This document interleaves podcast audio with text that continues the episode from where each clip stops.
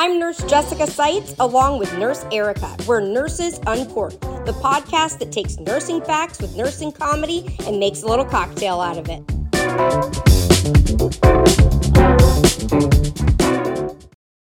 Okay, guys, just want to give you a heads up. This week, the entire episode is dedicated to problems for nurses. It's a special episode full of all information from Attorney Ryan. So we're going to forego our cocktail of the week and our enema award of the week because we really wanted to bring you all of the problems and information that Ryan has to provide. Hi, everyone. Welcome back to the Nurses Uncorked podcast. You know me, I'm Nurse Erica. We've got Nurse Jessica Seitz. And this week we are joined by none other than Attorney Ryan. Welcome, Ryan. Thank you so much for being here today. Hey, thank you for having me. And I have to say, I absolutely love nurses. As a former firefighter and now as a labor lawyer, me and nurses, muy simpatico. So thank you for having me on. Yay! That's so sweet. We're glad you're here. I'm excited. We need some legal advice. No, I'm just kidding. I don't. Well, I think nurses in general need legal advice, a lot of it. And that's why I've been so excited to get you on here. Yeah, the healthcare profession, I mean, it's such a high stress, high intensity environment, even in the units that aren't typically, super critical patients, just the hours and the decisions and the labor that is required of nurses and the constant state of readiness.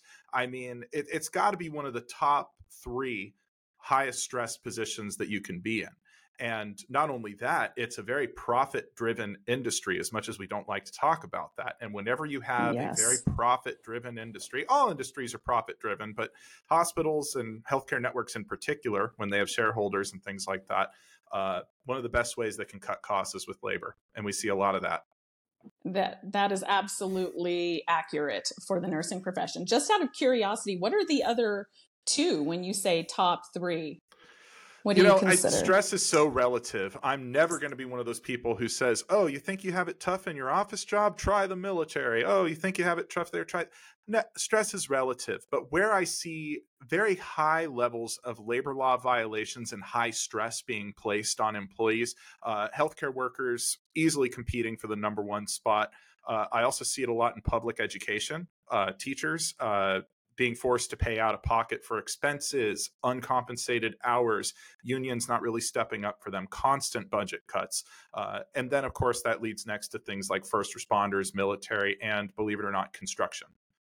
We see a lot of shenanigans in construction. Interesting. I want to say, before we get into all of this stuff, I want to know who Attorney Ryan is as a person, because I'm going to be honest with you.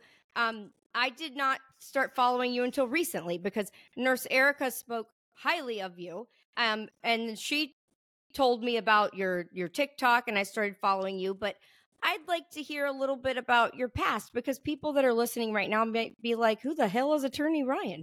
Like you said you were a firefighter. Like tell us a little bit about like your work history, I don't know. Yeah, we want to know who you are. Absolutely, yeah. No, I'll give you the little rundown for sure. So no, I wasn't always an attorney. I started off my career as a firefighter. That's, since I was a kid, that's all I ever wanted to do, actually. Fun fact, when I was 4 or 5 years old, my parents threw a firefighter-themed birthday for me. And I still have the toy fire truck they gave me. It is beat to crap. It is the most beat up little toy fire truck you've ever seen, but I still have it. Anyway, that's all I ever wanted to do. And I did do that. I was a firefighter for a little over 4 years, worked for Cal Fire. I was a volunteer for a little bit. I was in the San Diego County Fire Authority. And it was truly a wonderful, life-changing experience. I like to say I grew up in the fire department. That was my transition from being a child into being an adult. And during that time, I really got the full firefighter experience. I got to be part of a battalion I liked. I got to go on special rescue operations. I was in Ocotillo Wells Desert for a little bit. I got to do structure fires, wildfires. I did Schedule B and did forest fires all up and down the state for a little bit. But after the fourth year, I had a little tingle in the back of my head. And I ignored it for the longest time because it took so much work to become a firefighter. And that was all I ever knew. And that little tingle was telling me, you're not happy. And when you look at your captains, there's a piece of your heart that says, I don't want to turn out like them. Not that there's anything wrong with what they're doing, just the lifestyle they had didn't excite me anymore. And I had to be honest and say, well, what am I going to do differently? Fortunately, the same year I acknowledged that voice in my head that said being a firefighter wasn't making me happy anymore, I had started work in our collective bargaining unit. One of the chiefs in my battalion was doing some negotiations for our CBA. And word got out that I had some college education. So he said, hey, Steiger, why don't you help me with some of the drafting? You're just going to be sort of my secretary on this project. And it was pretty cool. Because at the time, we had terrible staffing numbers. We were always short staffed. We were working way too long, not getting enough days off. And I was only getting paid $16.50 an hour as a full-time firefighter. Oh, geez, that sounds like nursing. In those negotiations. Yeah, it was rough. Like I said, muy simpatico, we get it, Right. And it kind of opened my eyes, and I was like, wow, if you have a little bit of education and this is where the quality of life starts, at this collective bargaining table. And that gave me my first peek into labor law. I knew that I was going to go to law school. That's where I decided I would go next. And, I hadn't exactly chosen employment law as a field yet, but it planted the seed. And when I got to law school, that seed grew. And now I'm the labor lawyer. That's my life in a few minutes. You are the go-to labor lawyer on social media. There's a couple of you out there. I know Attorney Paige. I love her, but everybody gravitates to you. Love I do her. Too. I adore mm-hmm. her. Adore her. But you have the best advice, and I know you do a lot of stuff for healthcare workers. And I thought today maybe we could just kind of run through some of the more common problems that I hear on a daily basis from nurses and healthcare workers, and you can give us your professional insight on that. What do you think? Because we know Erica hears a lot. Erica gets a lot of people telling about their problems, for sure. So I do, and I get people telling me all the time to go to law school. I have no desire to go to law school. That is a whole lot of work. My son is a 2L. He just made law. He is, and he just made law review. I have to brag for a minute. Do it. No, law review is a big nerd flex. It's in law school. Yeah. For those who don't know, making law review is the equivalent of being on the varsity football team. It's a big deal. So I have to tell you, I didn't know any of that. And he calls me and he's like, "Mom, I made law review," and I'm like, "That's cute. You're in a cute little law club. Good for you." And he's like, "No, it's a really big deal." And then it is a big deal. Yeah, and now he got some huge law firm out there, like the biggest one where he is, that just hired him strictly based on the fact that he made law review. And I'm like, "Oh, it's not a cute little law club." It's a big factor. One thing I forgot to mention in my little life story spiel is today, as I sit here, I am the CEO of Centurion Trial Attorneys. We're located in California. We do, of course, employment law, sexual harassment, wrongful termination. We also do class actions. I'm representing a few thousand nurses currently in a few different class actions. Yeah. But when I do my hiring decisions, one of the things I do look at is, well, what'd you do in law school? I don't really care about your grades. I don't care about grades that much. But if you were on law review, that's a huge plus, because that tells me that you're an excellent writer and researcher. And, sometimes, especially in the class action space, if you can articulate your thoughts well and out-research your opponent, you're dangerous. Yeah. Well, now I've discovered that that's a big deal, and I can't patronize him anymore about it. But my point was, I see how hard it is for him, how much work goes into law school. I have no desire, and my hat's off to you for doing it. I'm so impressed every single day. Last line of defense, Erica. And I appreciate what you're saying, and I didn't mean to step on your last bit there, but I wanted to say what you're doing is probably more important. Like, yes, the labor lawyers were the last line of defense. I like to say when diplomacy has failed, that's when people hire me.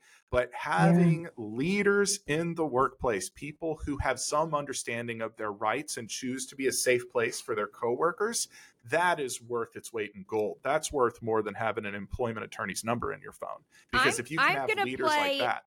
I'm going to play the I don't know anything, I'm dumb roll.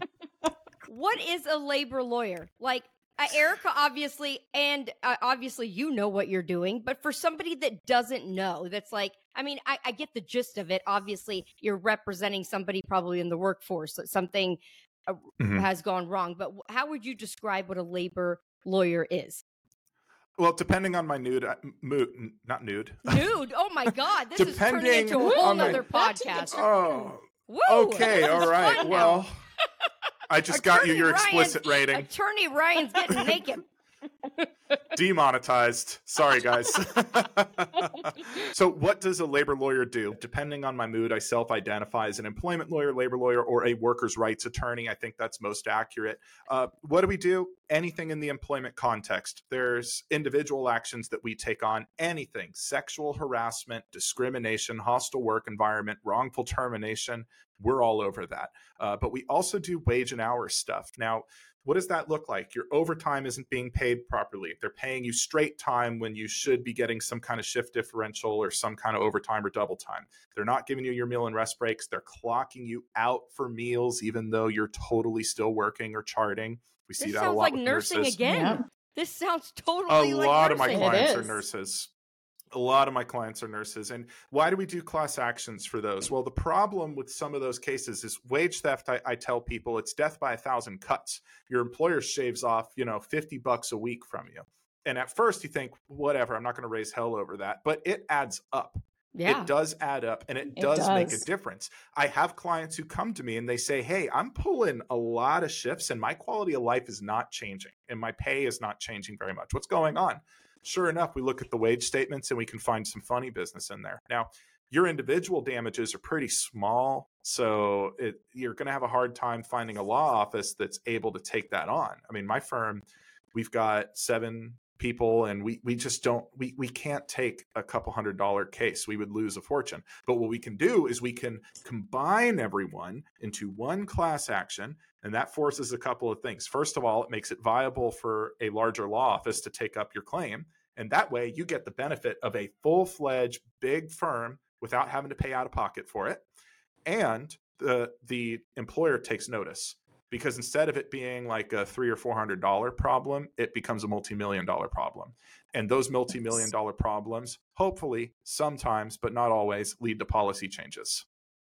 And that's what when I first became aware of you, I think about a year and a half, 2 years ago, where there was a major healthcare organization that was essentially committing wage theft, it appeared.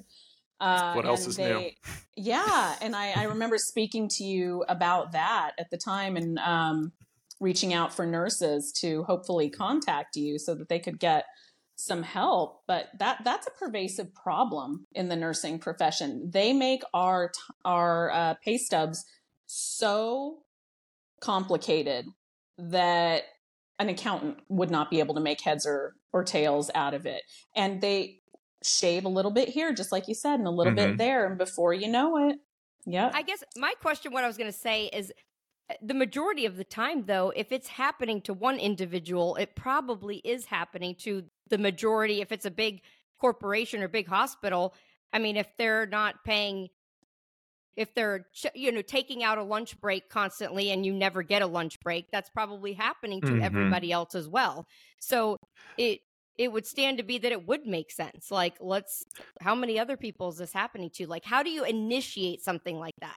Do you have to have a group of individuals come to you? Like, or, like if one person comes by themselves, I guess is what I'm saying. And in your mind, you're like, okay, listen, this is probably happening. If we're going to be able to represent, we need to do it in a larger mass. Like, how do you coordinate something like that?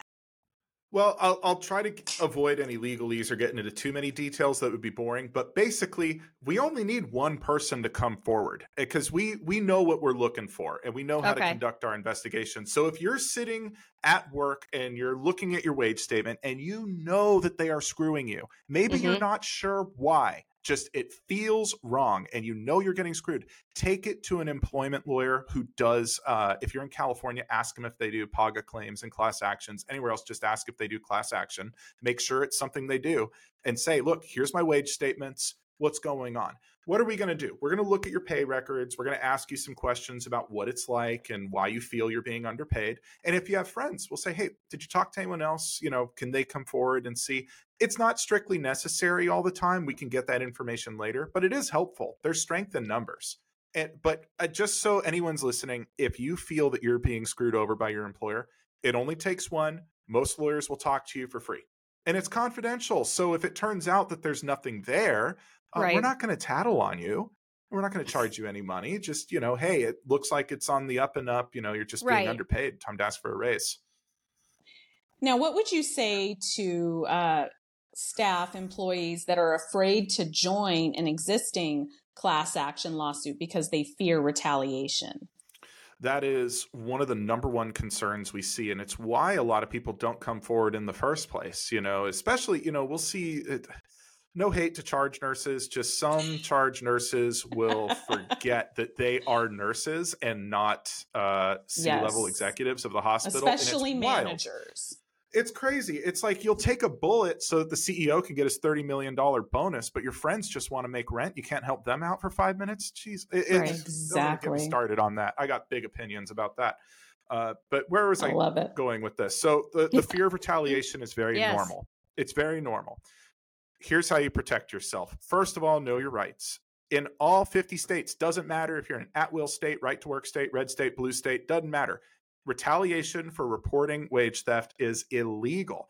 And even if you are mistaken, let's say you report the wage theft to the Department of Labor, State Labor Board, or to your management or an attorney, and let's say you were wrong. As long as you had a good faith belief that it was wage theft, you're still protected from retaliation. Now, the next thing people say is, but Ryan, can't they just fire you for no reason? Can't they just lie and say it's performance? Yes, they can.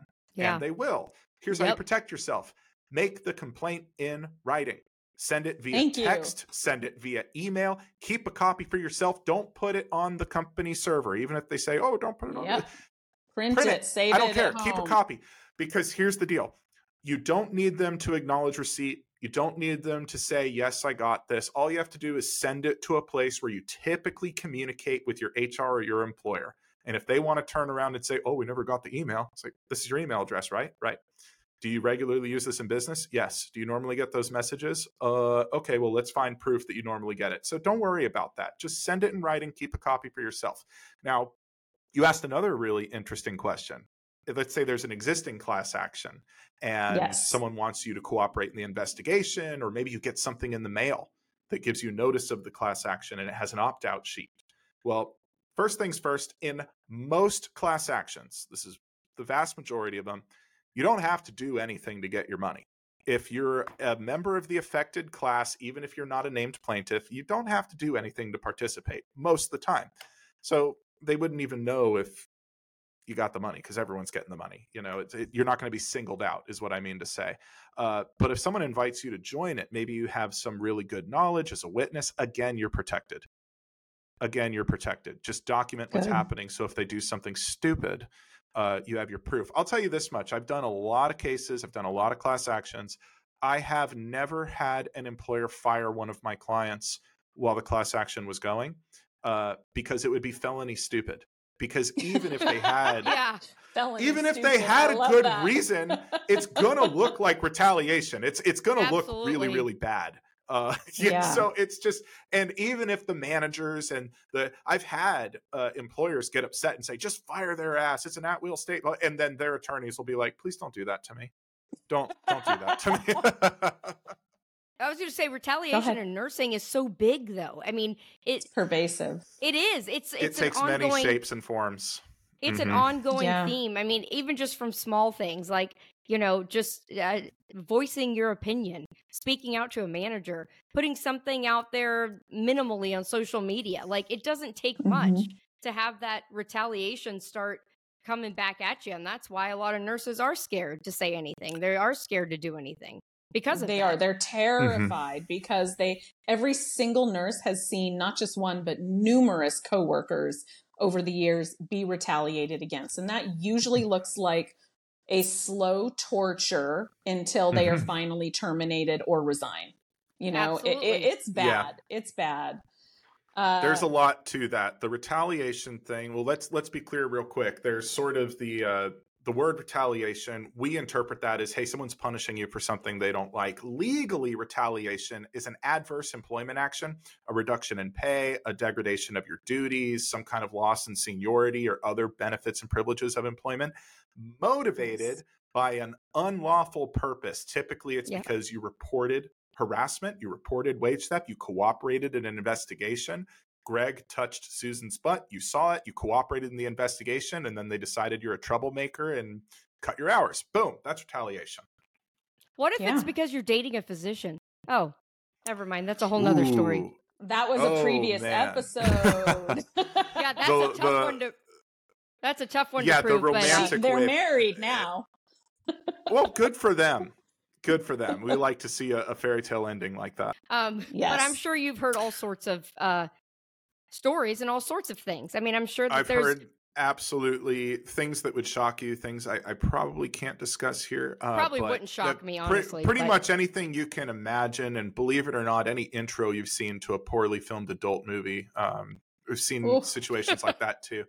Look, it's work. Wow. It's a work environment where people are it's a lot of stress, but you guys work together and get very close, and romantic relationships do form. And some of the love triangles that we've seen can get pretty intense. Now, why does that matter? I mean, look, non-fraternization policies are generally enforceable. California is the only state that may be an exception, but don't cling your hopes to that. It's still unsettled. But generally, non-fraternization policies are legal. In the context of, a superior dating a subordinate, if it's when the relationship ends or goes south that we see some really bad retaliation. It's like, okay, if you're not my girlfriend anymore, then I guess you don't need the best shifts. I guess you don't need to be in the best unit. I guess you don't get your lunch breaks anymore. That is definitely retaliation. It's also something we call quid pro quo sexual harassment. If the benefits of employment you enjoyed are taken away from you because you stopped dating someone, that is quid pro quo. And that is a form of sexual harassment. Absolutely. The crazy thing was not to get into you, didn't it, Jessica? I was just saying not to get into my story, but as a physician, technically he was not my superior because he's not employed by the hospital. So they did have that policy in effect, but it would have had to have been like my direct manager or somebody higher up that was in the hospital. Obviously, I didn't seek like an attorney or anything like that. But what I'm trying to say is I'm sure that there's a lot of people that this happens to because I don't want to say just women, but people can be catty. They can, for whatever reason, just find a reason to not like you. And how many times do you have people, though, that are saying that they're being written up unjustly? They're obviously trying to get them fired. They're finding a way to get them out. Performance improvement plan. Every day. Laying the groundwork. Yeah, these write-ups are technically legal. They're technically okay. Yes, you clocked in 1 minute late, and then they write you up again 2 days later for clocking in 1 minute late, and all of a sudden, you're on final written warning. Like, yeah. That creates an interesting web. So here's what we see. And now, again, I'm licensed in California. I do. Most of my content speaks to federal law. I always say, hey, this only applies to Texas. It only applies to California. Like, I'll tell you, but most of my stuff is federal. But I just want to be aware that state by state, how you prove your case is going to change somewhat. But in my state, here's what happens with those retaliatory write-ups, those pretextual, like, it's BS. They're just trying to pad your file. We call that file padding. It's a technique HR reps love. Basically, you complained of sexual harassment. The person you complained of is the rock star that everyone loves. It's Chad. Right. We love Chad. We're not going to do anything about Chad. It's always Chad. But, it's always Chad. I know. Damn it, Chad. But you know what, Erica, Jessica, you guys seem like a problem because you didn't like Chad and you reported him for sexual harassment. We like him more than you. So guess what? Yeah. You clocked in a minute late. You left your food in the fridge. You wore pink on Tuesday, whatever it was. So here's what you can do. Again, the initial report needs to be in writing because if your initial report predates those write-ups, then they could put 50 write-ups in there. If they all happened within a fairly reasonable period of time, could be months. after that performance, it's like, wait a minute, before the complaint, no write-ups, glowing reviews. After the complaint, you write her up for sneezing out of tune. That's a little weird, don't you think? And, you know, the defense counsels, they'll stick to their guns generally. With the help of a mediator, we can be like, hey, guys, like this looks pretty suspicious. And then in front of a jury, it can be suspicious, too, because the standard we have to prove is not that the report was the only reason you got fired, but a substantial motivating factor. That's the standard in California. In some states, it is a but-for standard. But even then, it's like, hey, if not for her reporting wage theft or sexual harassment, would these performance write-ups have even happened? I think not. Yeah. We were talking about this morning is this just, I think, abusive trend with hospitals and healthcare facilities over the last couple of years where they are, believe it or not, taking away the chairs from nurses' stations for nurses to sit on.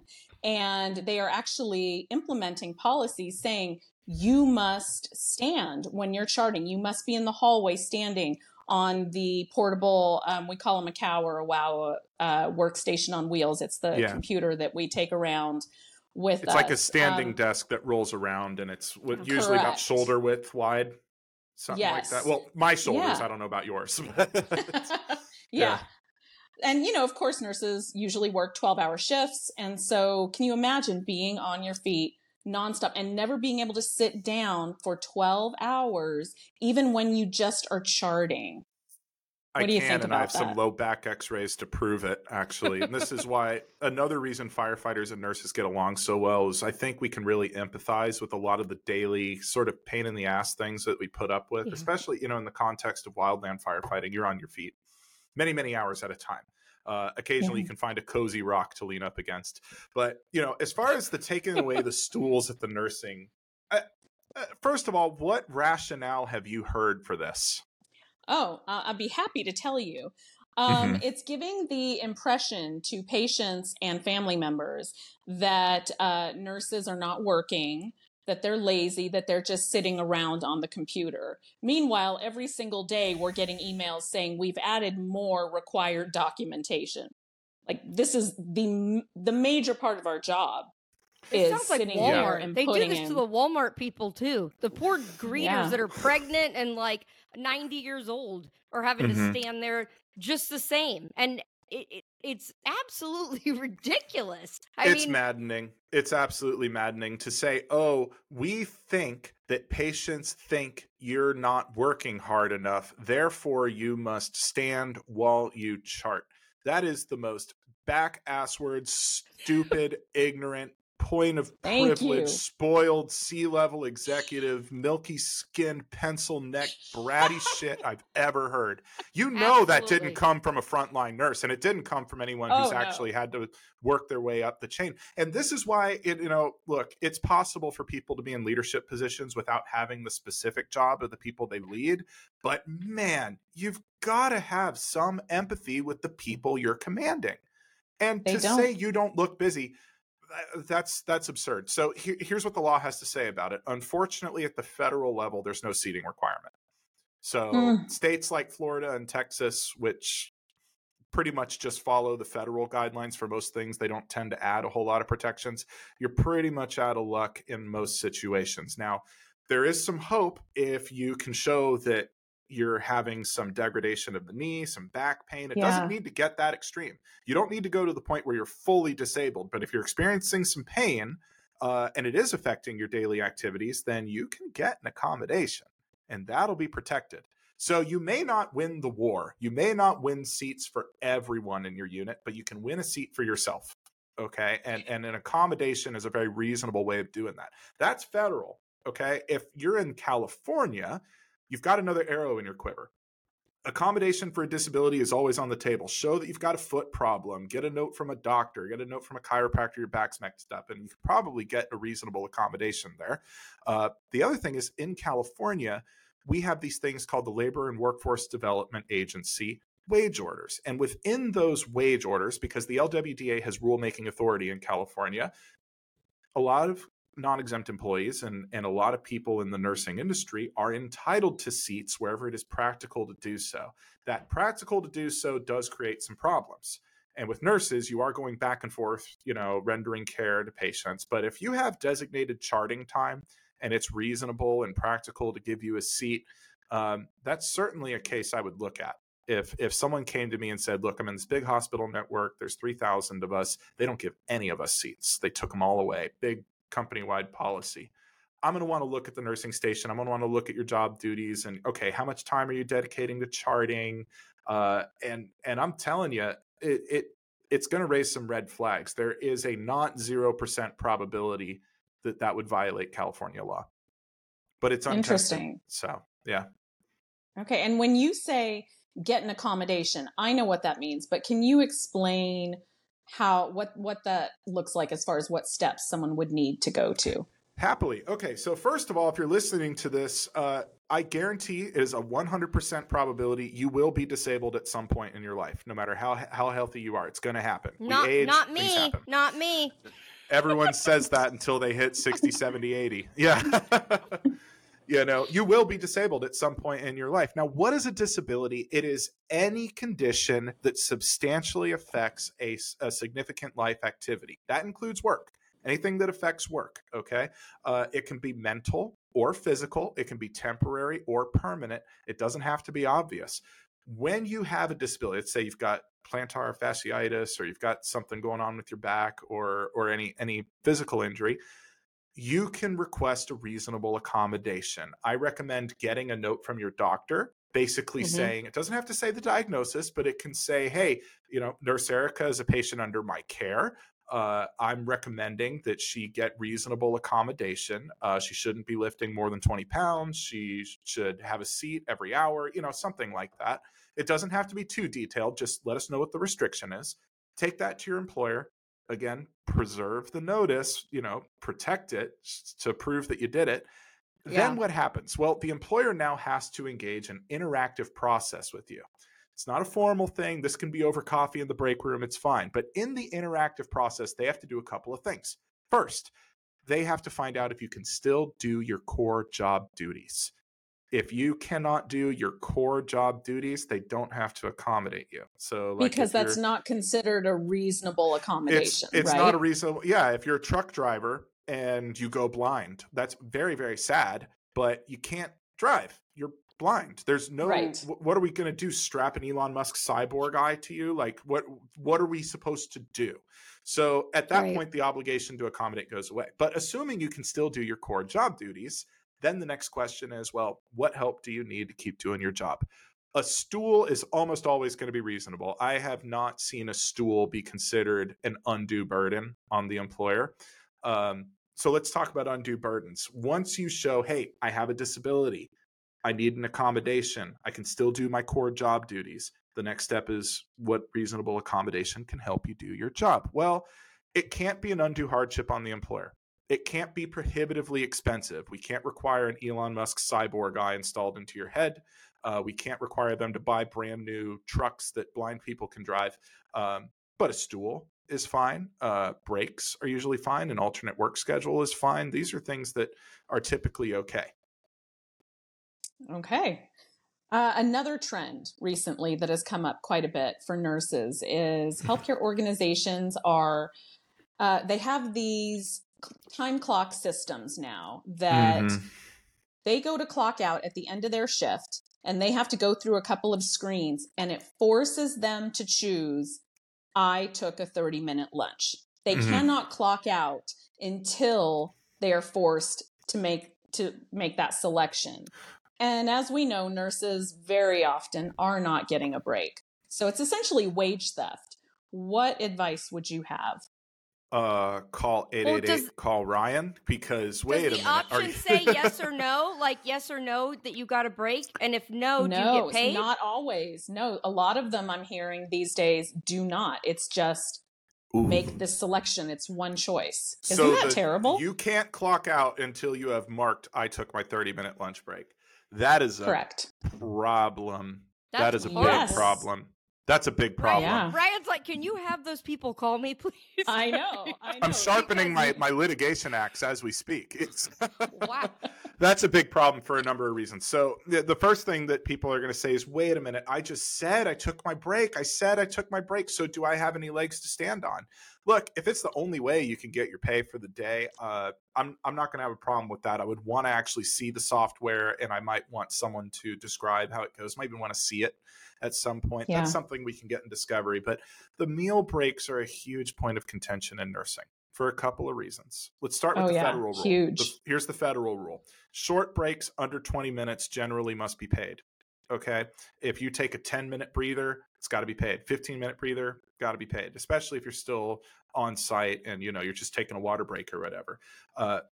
For them to not pay you for a break generally has to be longer than 20 minutes and must be duty-free. If you are on call with a mandatory minimum response time and you've got your pager, may not be duty-free. If the lunch break is interrupted, you got 5 minutes and they said, hey, Erica, we need you. That doesn't count.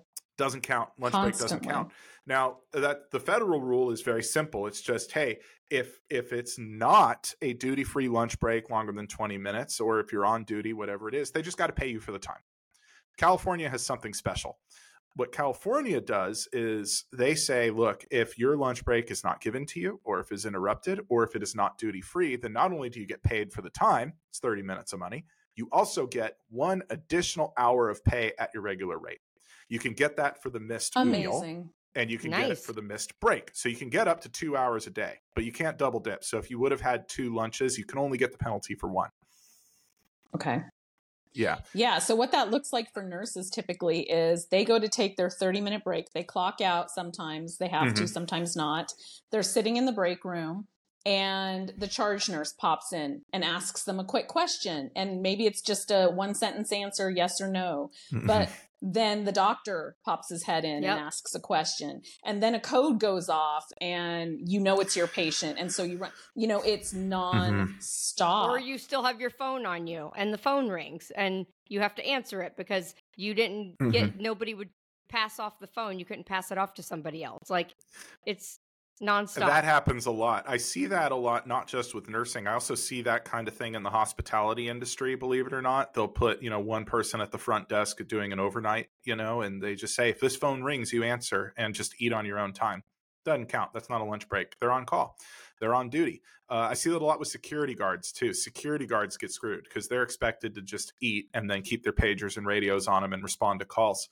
So again, that lunch break doesn't count. Now, one thing hospitals will do to try to get around that, there's that funky software thing you told me about, but they'll get what's called a meal waiver.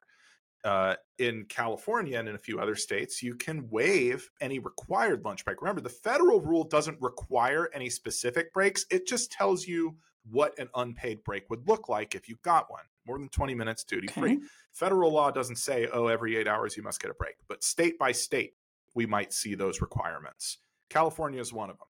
So California says in an 8-hour shift, you get one unpaid 30-minute break. If it's over 10 hours, you get two. But what California you can do is you can waive the break by mutual consent. Typically, what the employer will do is they'll slip a meal waiver form in your onboarding paperwork. You know, that stack of papers you get that's this thick. Yes. And they'll put a meal waiver in there and just stick it in your employee file. And that way, if you try to sue them for lunch breaks, they'll say, oh, they waived it by mutual consent. Now, if they're doing some funny business with the timekeeping, it's not going to be a defense to that. But that is something to look out for. Now, you don't have to sign those. It's illegal in California to retaliate against an employee who doesn't want to waive their break. If you say, I'm going to fire you if you don't sign this, then that's no bueno. You can't do that. Okay. What would you say to nurses that are being told they have to complete their 10,000 mandatory annual modules that we have to do every year? And I mean, literally, it's like 80,000 of them. It gets more and more every year. And we have to do it at home. But the way that they frame it is, you should get it done at work. We give you time to get it done at work. And if you can't, here's the deadline. You need to get it done. And then we ask, can we come in for half a day, get paid, and get these done? No. You've been given 6 months to get it done. now it's on you, when the reality is we can't get it done at work. In fairness, if they give you plenty of time at work to do it and they're saying, hey, do 20 minutes here, 30 minutes there, I can feel the eye rolls. I get it. That is going to be a pretty strong defense. If they say, look, we gave you 6 months notice, we gave you 12 months notice, it is a good defense. But here's the thing. The next part of the analysis would be, well, how many modules need to be done and what is the average time a reasonable person who's not dilly-dallying takes to go through this, okay?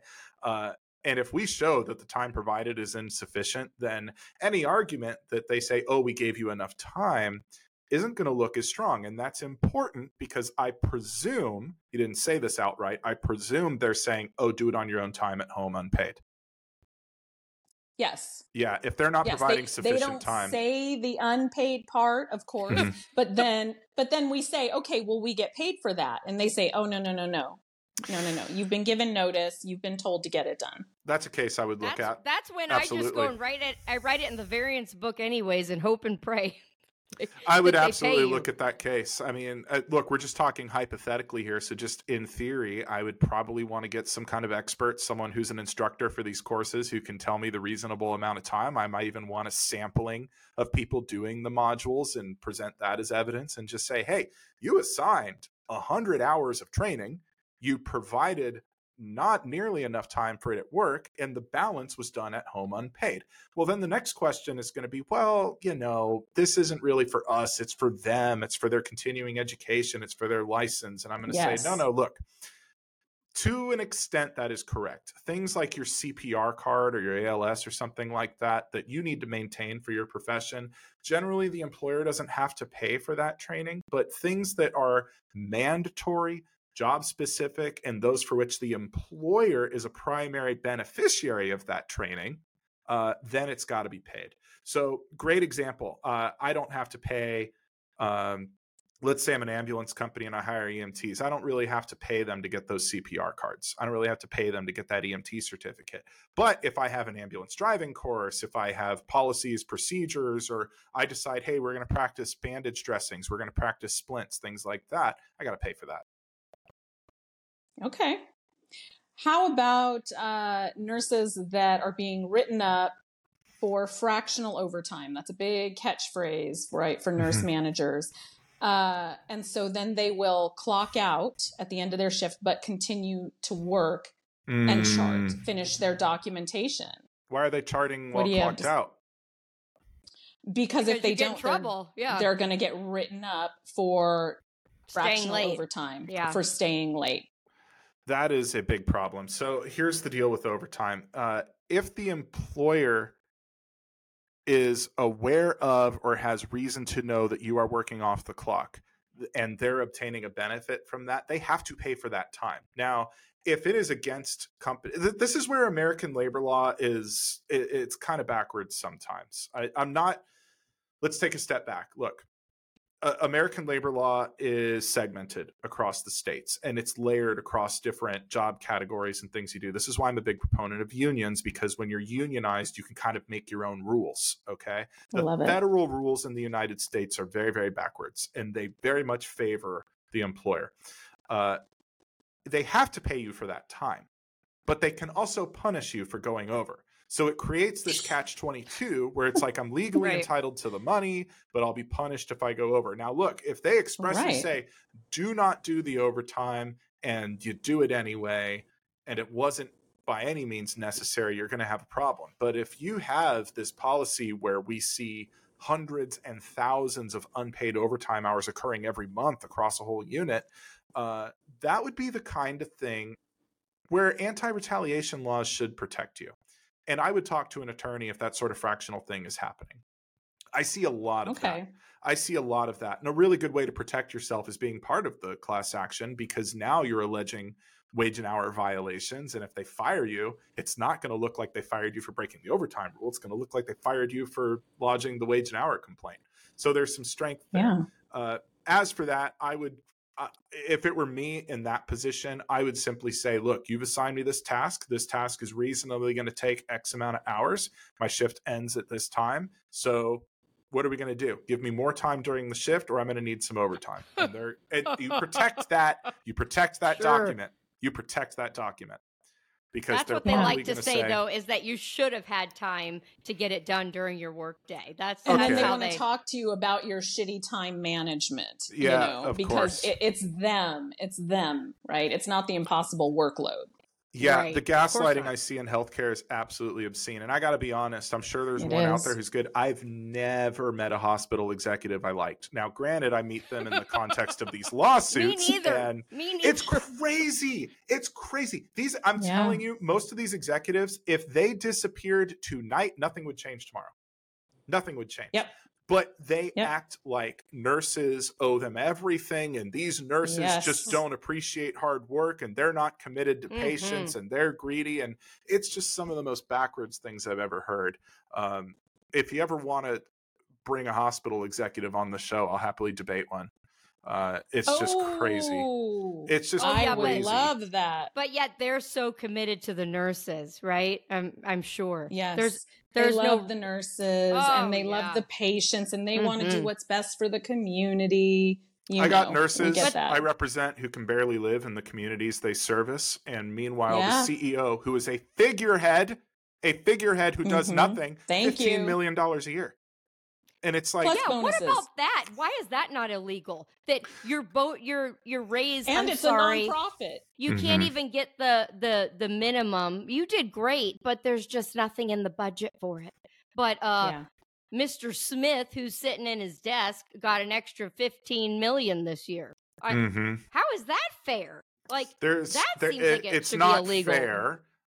There's a couple of reasons for this inflated executive pay that we see. And it's really gotten out of control over the past 40 years, especially. There was this sort of hockey stick effect that happened around the 60s and 70s where CEO pay went from something like 20 times the average worker's salary to now we're at over 300 times the average worker's salary. Wow. It's absolutely obscene what's going on. Crazy. And what are some of the justifications we see? The first thing is, a lot of boards will say, well, it's competitive. We really need this guy. He's a rock star. He knows all the key players in the industry. And this is who we need because of who he golfs with and who he knows. And in fairness, there is some value to having someone in a leadership position who knows the right senators and knows the right insurance people and can get, the hospital what it needs. There is value to that. I'm not an idiot, but is it really $15 million value? They say, well, if we don't pay him that, someone else will. I don't know about that. These CEOs, maybe $1 million a year value. I don't know. 15, 20, 30. If I'm a shareholder, I'm sitting there wondering, where's my dividends at a minimum? Because that's the other thing you got to think is a lot of these hospitals, they have shareholders they answer to. They don't give a flying about patients. They do not care about patients. Nope. They care about patients about as much as McDonald's cares about cattle, because the patient is not the priority. The shareholder is. They have professional investors. Not a lot of people realize that take all of the revenue and reinvest it in the stock market, in different things. These are nonprofit healthcare organizations that are employing professional investors. Yeah, nonprofit means nothing. I've sued nonprofits. I actually put out a video just the other day on my YouTube talking about this, where I see a lot of people where they will be pressured to work for free. They'll be pressured not to speak up about intolerable work conditions because, we're a nonprofit. The people we serve, you're stealing from the children. That's absolutely not true. First of all, the NFL is a nonprofit. Rolex is a nonprofit. Like, nonprofit means nothing. It truly means nothing. Wow. It's a tax status that you can get, and just because you are a nonprofit doesn't mean people aren't getting rich. Yeah, and that's see that all the time. You can be a nonprofit and still pay yourself $640,000 a year salary plus obscene numbers of bonuses. There's nothing that stops you from doing that, and that's what we see. Yeah. Now, how did you go from Attorney Ryan to Attorney Ryan on social media? How did you make that jump? I was just going to ask that. I want to know that too. I ask myself that sometimes. I got to be honest. It's if if I were to go back in time 3 years ago and say, hey man, you're going to have millions of followers and you know, you'll get recognized. I got recognized in court today. That was kind of fun. Get recognized. So I'd be like, cool. You're out of your mind. Why would that happen? Who cares? It's about what I do. What happened? Here's what I think happened. I think, first of all, it was COVID and someone introduced me to TikTok and then just left. And then I started making the videos. And then you're hooked. You're hooked. Same. Yeah.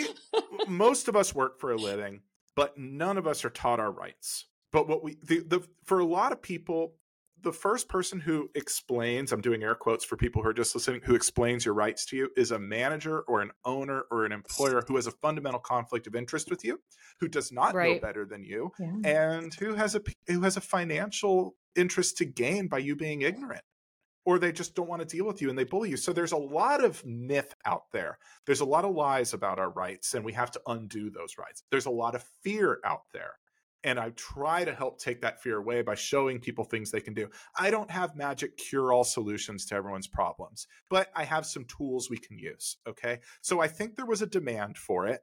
And, you know, I think also, at least I hope, I think people sense that I'm a true believer.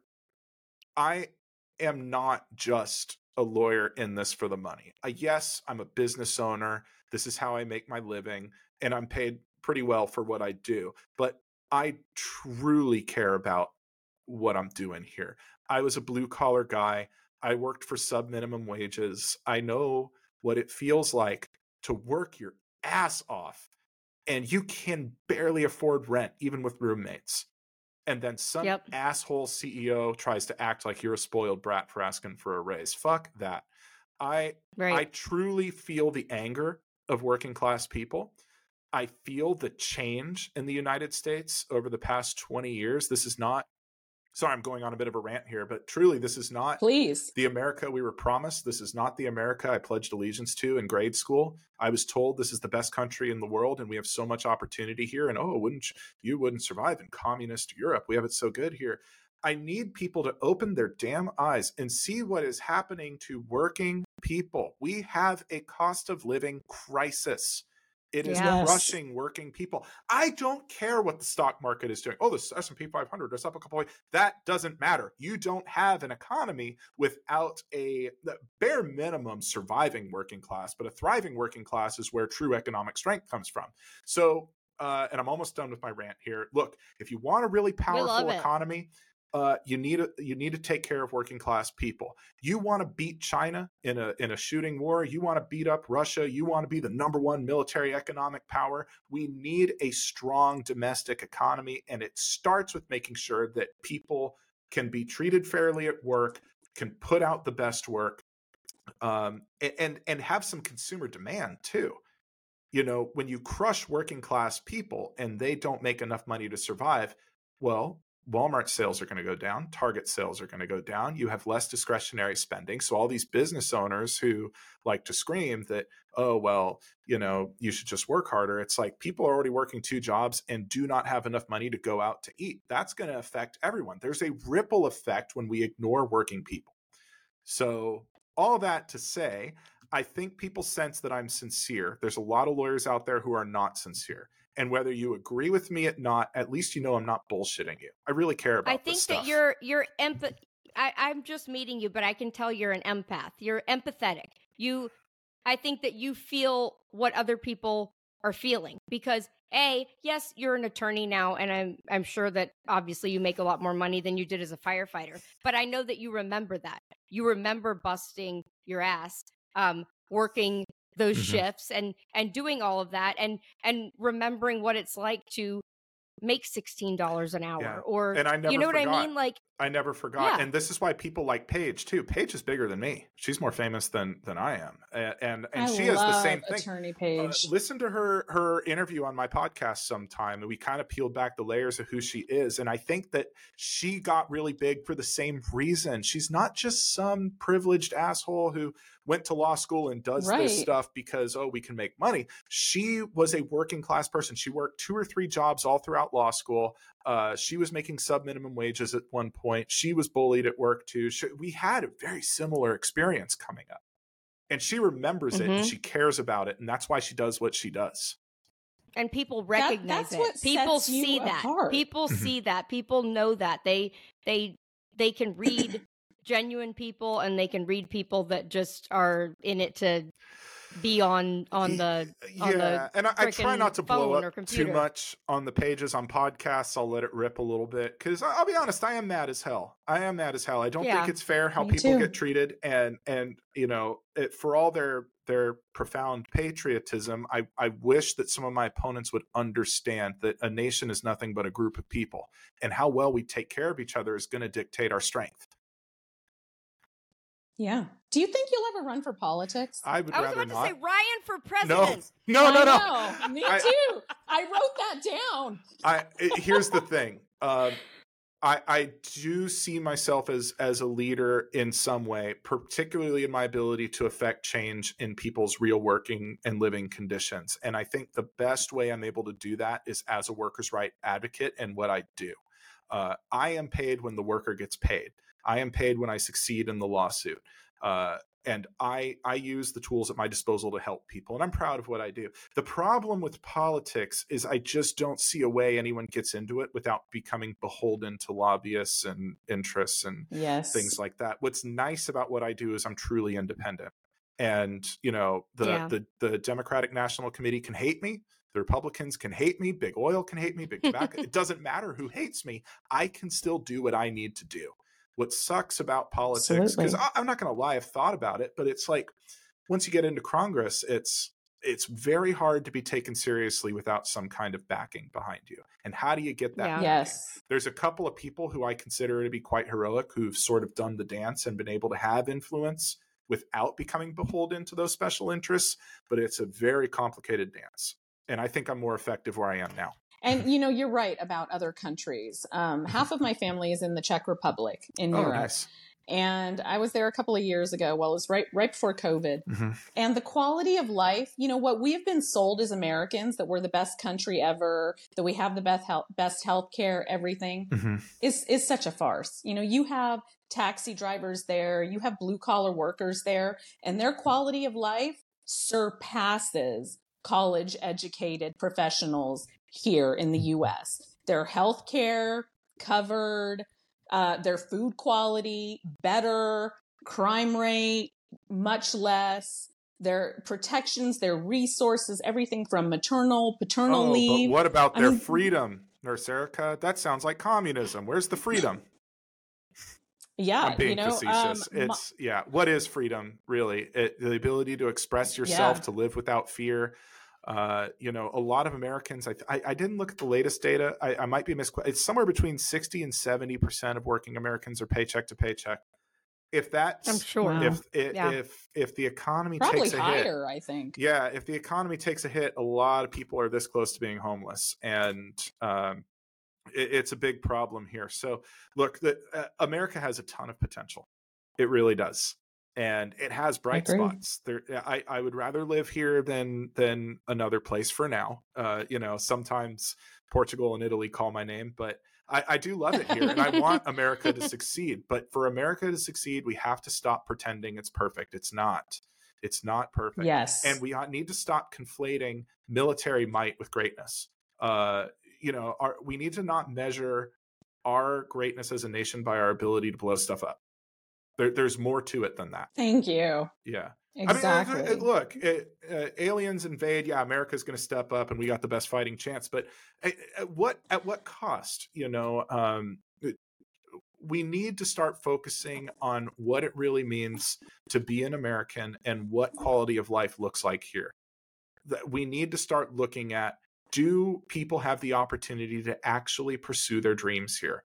Can an immigrant come here with, you know, $7 in their pocket and open a store and become something? It's getting harder and harder for people to achieve that. Yeah, dream. That's what I was going to say. I feel like it used to be the dream. I don't know that the dream is so much achievable. In some parts of the country it is. That's the cool thing about America, is it's a very diverse, very big place. It's really 50 small countries packed into one big border with the states, and that's federalism. But I think that you know, if we can focus on what the American dream was and just dial back and stop these ideological fights and just say, all right, what does it take for someone with nothing to become a business owner or to become a profession that they really love? You know, how, if we start from the bottom and look at the way someone works their way up in the United States, I think we'll do well. The whole trickle-down economic theory is garbage. It doesn't work, and it's been a disaster for as long as I've been alive.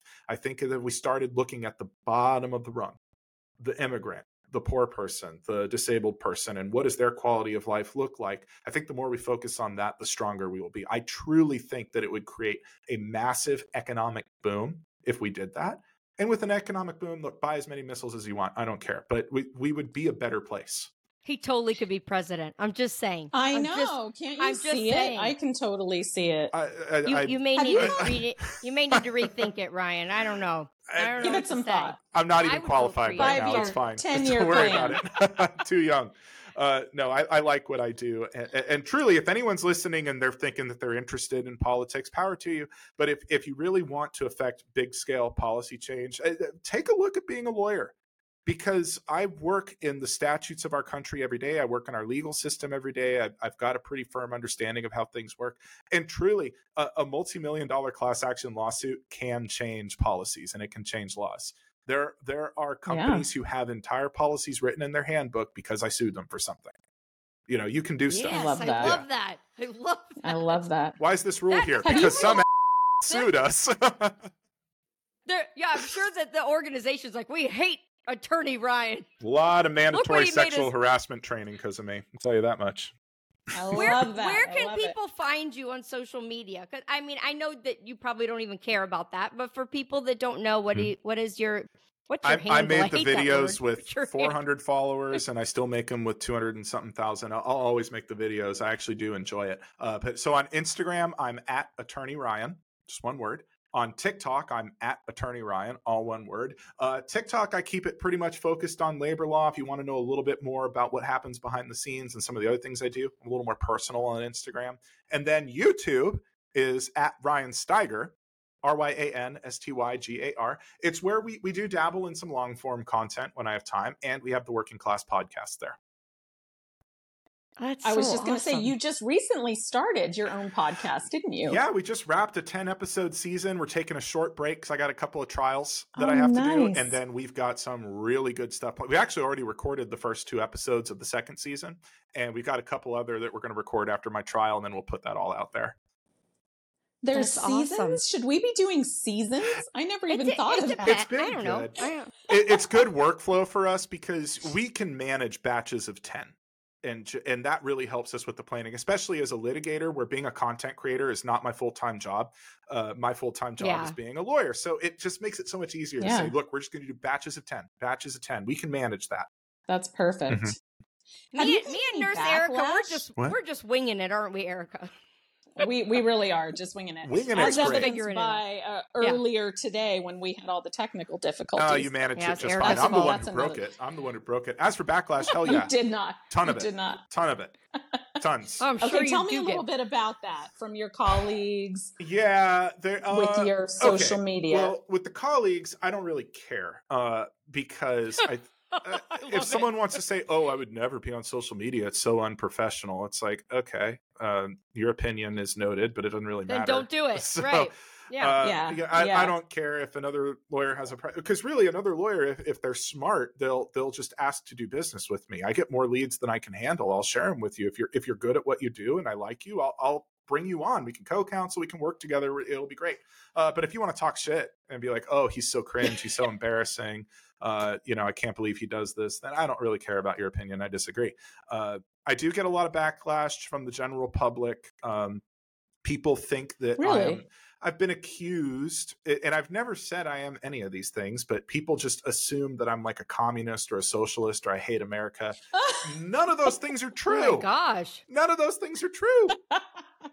I just want people to be able to work a job, have a place to live, have a place to eat, go out once in a while with friends, and live a happy life. Is that really so much to ask for? I mean, if that's communism, then whatever. How dare you just do something for good?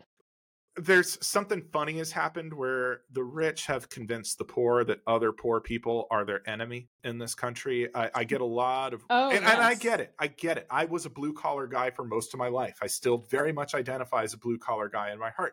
And I remember in that environment, it because we were working so hard, this jealousy of, oh, well, you know, if someone on welfare gets their rent paid for, then why can't I? I work so hard. Well, first of all, that's not really how welfare works. They're not getting as much money as you think they're getting. And there's a lot of conditions. And a lot of these people would, not all, but, you know, a lot of these people would rather be able to hold down a job. There are reasons that are sometimes outside their control where they're collecting these food stamps and have to live in a place with lots of rules and they don't really have freedom, you know. And part of that's because our welfare system is kind of weak in the US, but that's another issue. The point is a lot of people get very angry because they're scared I'm trying to take something from them. They're scared that I'm trying to turn their employees against them and make them be lazy. Nothing of the sort. You know, if you're... Right. Do you think it's jealousy ever? I'm sure. It could be, you know, if you feel you're working harder than someone and they have more than you, whether that's real or perceived, you're naturally going to be upset. Yeah. You're naturally going to be upset. I see a lot of people who say, you know, oh, you know, why should you get student loans forgiven? I didn't take any student loans and I'm fine. It's there is a broader ecosystem at work here. And you do not have to be the direct beneficiary of a welfare program to be a secondary beneficiary. Wouldn't you rather live in a community with less crime? Wouldn't you rather live in a community with better customer service, more fully staffed restaurants, services are readily available to you, more businesses, more competition? All of this happens when we have people that aren't just barely surviving. Because when you put people in the desperation mode, one of two things happens. They're going to step outside the law and do what it takes to survive, including robbing you. Right. Or they just give up because what's the point of even trying anymore? Right. Both of those are bad situations. You're better off paying a little bit of taxes. And by the way, it wouldn't come out of blue collar people. How about some CEOs pay some frickin' taxes once in a while? That would be nice. Thank you. That's the other thing that is I get a lot of blue collar people who just don't understand how taxes work. And that's fine. It's not, they're not lawyers. They're not tax professionals. They're very good at their job, but someone told them, oh, you know, the welfare queens want your paycheck. Nothing of the sort. How about, you know, if you paid a single penny in taxes, you've paid more than a lot of millionaires. Most millionaires that I have worked with. Because they can afford all the professionals to get all the tricks. And not only will they pay no tax, a lot of them will get a giant tax rebate. I mean, we're handing out 6 and 7 figure checks to these people because the tax code is geared very heavily towards landowners and business owners, which is fine to an extent. But the whole point of this, all I'm trying to say is it is a myth to say that having social programs is going to cause your taxes to go up. It's possible if you have sloppy politicians who are corrupt and only protect the rich. Yeah. But any half decent politician or lawmaker can fund a decent social program without raising money on the poor and the working class. Yeah, I agree. Now, I would have the entire nursing community come after me if I did not ask you this. What is your advice for people that are dealing with a workplace bully and HR is purposely protecting the bully and ignoring all of the reports? Because bullying, unfortunately, is pervasive in the nursing profession. Oh, yeah. Absolutely. Okay, so here's the first thing. Bullying, not always illegal.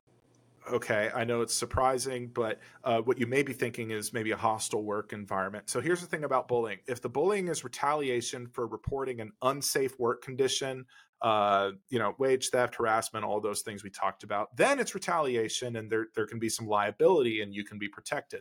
But let's assume it's just personal. This person just doesn't like you. They don't like your tone of voice. They are jealous or threatened by you. And then they just target you. And then they've been there longer, so HR protects them. What do you do? Well, if you think that the harassment may be illegal, go ahead and report in writing. Keep the copy for yourself. At least this way, if things get worse, you've got some legal options. So boom, we protected your money. What about your social life? Well, here's how I would deal with a bully, having been bullied at work before. Number one, work on yourself.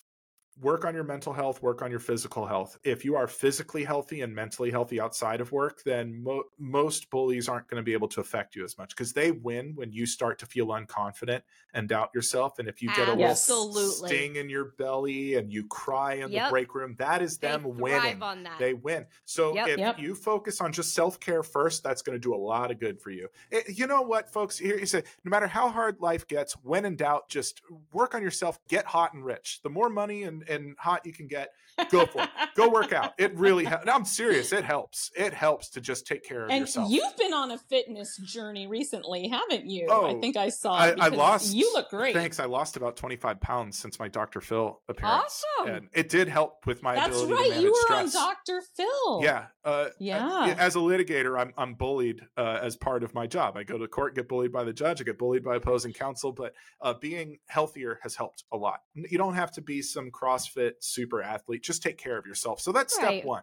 Right. Okay. Step two, bullies lose power when they are isolated. Having a network of people who you like, having people have your back and be your friend. Just working on your network is excellent armor against a bully. It really is. Bullies lose their power when they see they're not affecting you, and when you're more well-liked than they are. And don't worry about getting management on your side. Fuck management. Get the floor on your side, because truly there's more of them. You see them more often. They tend to be more fun and more interesting anyway. And at the end of the day, if you're getting bullied by someone and you're invited to happy hour and they're not, who wins? Right. Yeah. Exactly. I find that having a couple comebacks at the ready for when the bully inevitably says something to you, like strategic comebacks that will not paint you in a bad light professionally to where you might get in trouble. So I have a little list, and I always tell people, ask them, raise your voice just barely, barely, and say, I'm sorry, I didn't hear you. Can you repeat that? To get other people's attention, make them repeat the shitty thing that they said. I really like that one. Or saying, did you mean that to be helpful or hurtful? Well, I can't tell. I tell Erica, kill them with the opposite. Kill them with kindness. They come at you with a bully mentality. When, just like you said, when they don't get the reaction from you that they think that they're going to get, and you say something like, I'm sorry that you feel that way. Like, but I think that you're an amazing person and you're pretty cool. And I'm not capable of that. The killing with kindness is nice. Erica, you had some great ones. One I've seen is the kind of acting concerned and saying, this seems out of character for you. What's going on? That's fine. Yeah. Are you okay? Are you okay? And look, that's there for me. I tend to be a little more, I see having the network and taking care of yourself as defense, because I see this a lot in litigation, the mudslinging, the personal attacks, the aggression I deal with every day from opposing counsel. It happened today. I just, to the extent possible, I do not engage. I do not respond with the shitty thing. I really don't. And if someone starts laying into me saying, oh, this and that, and you're out of line, blah, blah, blah, I don't even respond. Like, did you hear me? Did you hear me? What is it? Like, what do you want me to do, man? You did. I can see you're angry and I'm sorry about that, but I don't see anything I can do for you. Maybe have a banana and a walk in the sun. It might help. It might help. Are you hangry? That's been a new comeback of mine. I say have a banana and a mental health walk. That. I'm going to add that to the list. Oh, man. I love it. Yeah. Do you need a timeout? Ryan, I can't tell you what a difference, I'm sure you already know, but what a difference you're making in people's lives, and especially for healthcare workers. I send nurses and healthcare professionals to your page and to Paige Sparks' page all the time, because that's awesome. Collectively, nurses just don't have any idea what our rights are and what the law is. And you are really providing such an important service, and I'm so grateful for you and your platforms. Thank you for everything that you do. I sincerely appreciate that. Keep doing it. Thank you. Don't go anywhere. And props to you guys too, the frontline people. Thank you for what you do, and really that means a lot to me. Thank you. I'm really happy to hear it's helpful. Absolutely. It is. Tell us again where everyone can find you and what's up next for Attorney Ryan. Oh, great. Okay. Yeah. So the Working Class Podcast, you can find anywhere you enjoy podcasts. It's Working Class with Attorney Ryan. You can find me on YouTube at Ryan Steiger. You can find me on Instagram at Attorney Ryan. Instagram is where I'm most active, and you can get to know me and my practice best. You can also find me on Threads at Attorney Ryan. You can find me on TikTok at Attorney Ryan. I don't really do X or Twitter anymore. Not my thing. Nothing political. No. I just never got onto the Twitter thing. I think video is where I shine best. It's a weird. What's coming next?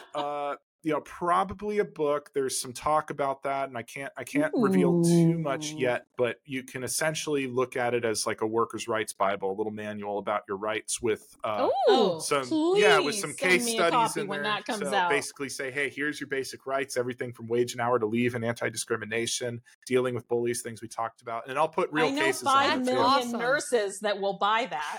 Absolutely. Happy to hear about it. Yeah. That is still in the very early planning phases. I want to do it right. I've written a few books in the past, but this one we're teaming up with some really fantastic people, and we're going to take our time with it and knock it out of the park. That's awesome. It's like it'll be like a go-to, like, manual. Ideally, that's what I envision for it. It's just you graduate high school, you're going to a job, take a look at this. You're going to need it. Yeah. Please do that. Please do that and let me know when it's out. Absolutely, I will. Absolutely. Thank you so much, guys. I guess I'll wrap this up. Until next time, guys. This is Nurses Uncorked signing out, and thanks again to Attorney Ryan. We'll see you guys next time. Thank you.